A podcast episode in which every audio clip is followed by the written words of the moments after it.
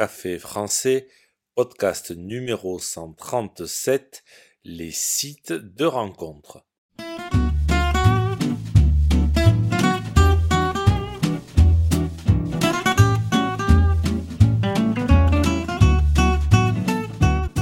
Bonjour chers auditeurs, comment allez-vous?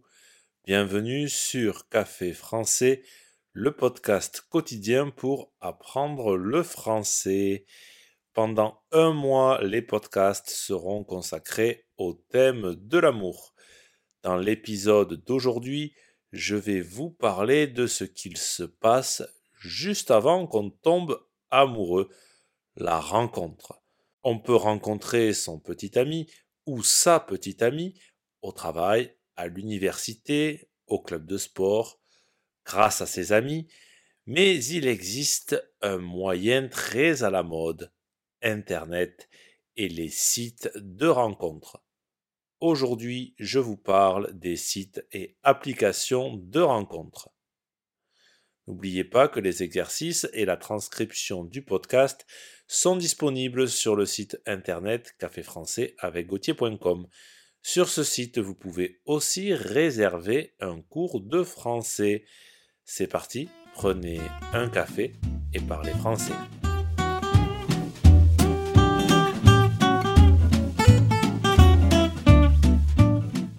Je suis sûr que vous connaissez quelques noms de sites de rencontres. Les plus connus en France sont Mythique, Adopt ou encore Elite Rencontre. On dit site de rencontre parce qu'on doit aller sur un site internet pour entrer en contact avec des personnes. Maintenant, on parle davantage d'applications de rencontres parce qu'on les utilise sur les téléphones, les smartphones. Les applications de rencontres les plus connues sont Tinder, Bumble, Appen. Pour vous représenter l'importance des sites de rencontres aujourd'hui, dites-vous qu'un quart des Français, 25%, ont rencontré leur partenaire sur Internet en 2022. Autrefois, les rencontres sur Internet étaient jugées étranges, bizarres, mais maintenant plus du tout. C'est tout à fait normal. Environ 30% des Français les utilisent. Les plus gros utilisateurs de ces applications sont les 25-34 ans.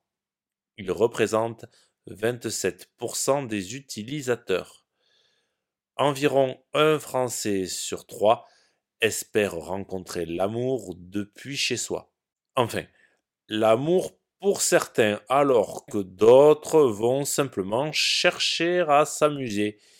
Il y a de tout sur les applications de rencontres.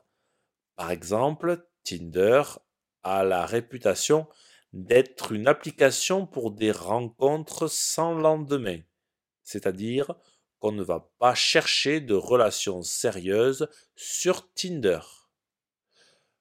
Avec Mythique, par exemple, ce sera plutôt pour rencontrer l'amour, pour une histoire sérieuse.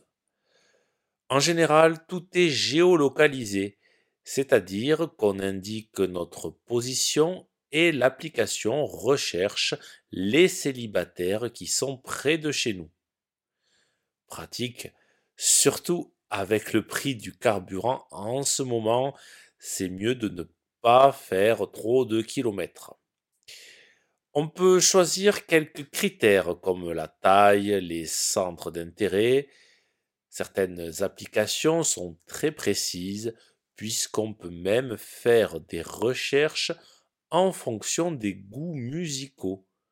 C'est vraiment le bon côté des applications de rencontre on peut choisir des critères. Quand on plaît à une personne et que cette personne nous plaît, on peut enfin se parler. Par contre, pour plaire à quelqu'un, je vous conseille de vous démarquer des autres. Il y a beaucoup de concurrence. Mettez vos plus belles photos. Personnellement, je pense qu'il vaut mieux mettre des photos très naturelles Évitez les photos avec des filtres ou celles qui cachent vos défauts. Ça ne sert à rien puisqu'il va falloir se rencontrer en vrai un jour ou l'autre. D'ailleurs, vous faites quoi au premier rendez-vous? Est-ce que vous allez dans un bar? Est-ce que vous allez simplement promener? Ou alors, est-ce que vous cherchez l'idée la plus originale possible? La première rencontre est toujours un moment spécial. Un prochain podcast sera consacré au premier rendez-vous parce qu'il y a beaucoup de choses à dire sur ce sujet. Je vous expliquerai notamment si, en France, l'homme doit payer ou non lors du premier rendez-vous. Si ce podcast vous a plu et pour soutenir le projet, n'hésitez pas à consulter les vidéos de Café Français sur YouTube ou à me suivre sur les réseaux sociaux. Vous pouvez aussi me retrouver sur le site internet café français avec gauthier.com. À bientôt, chers auditeurs.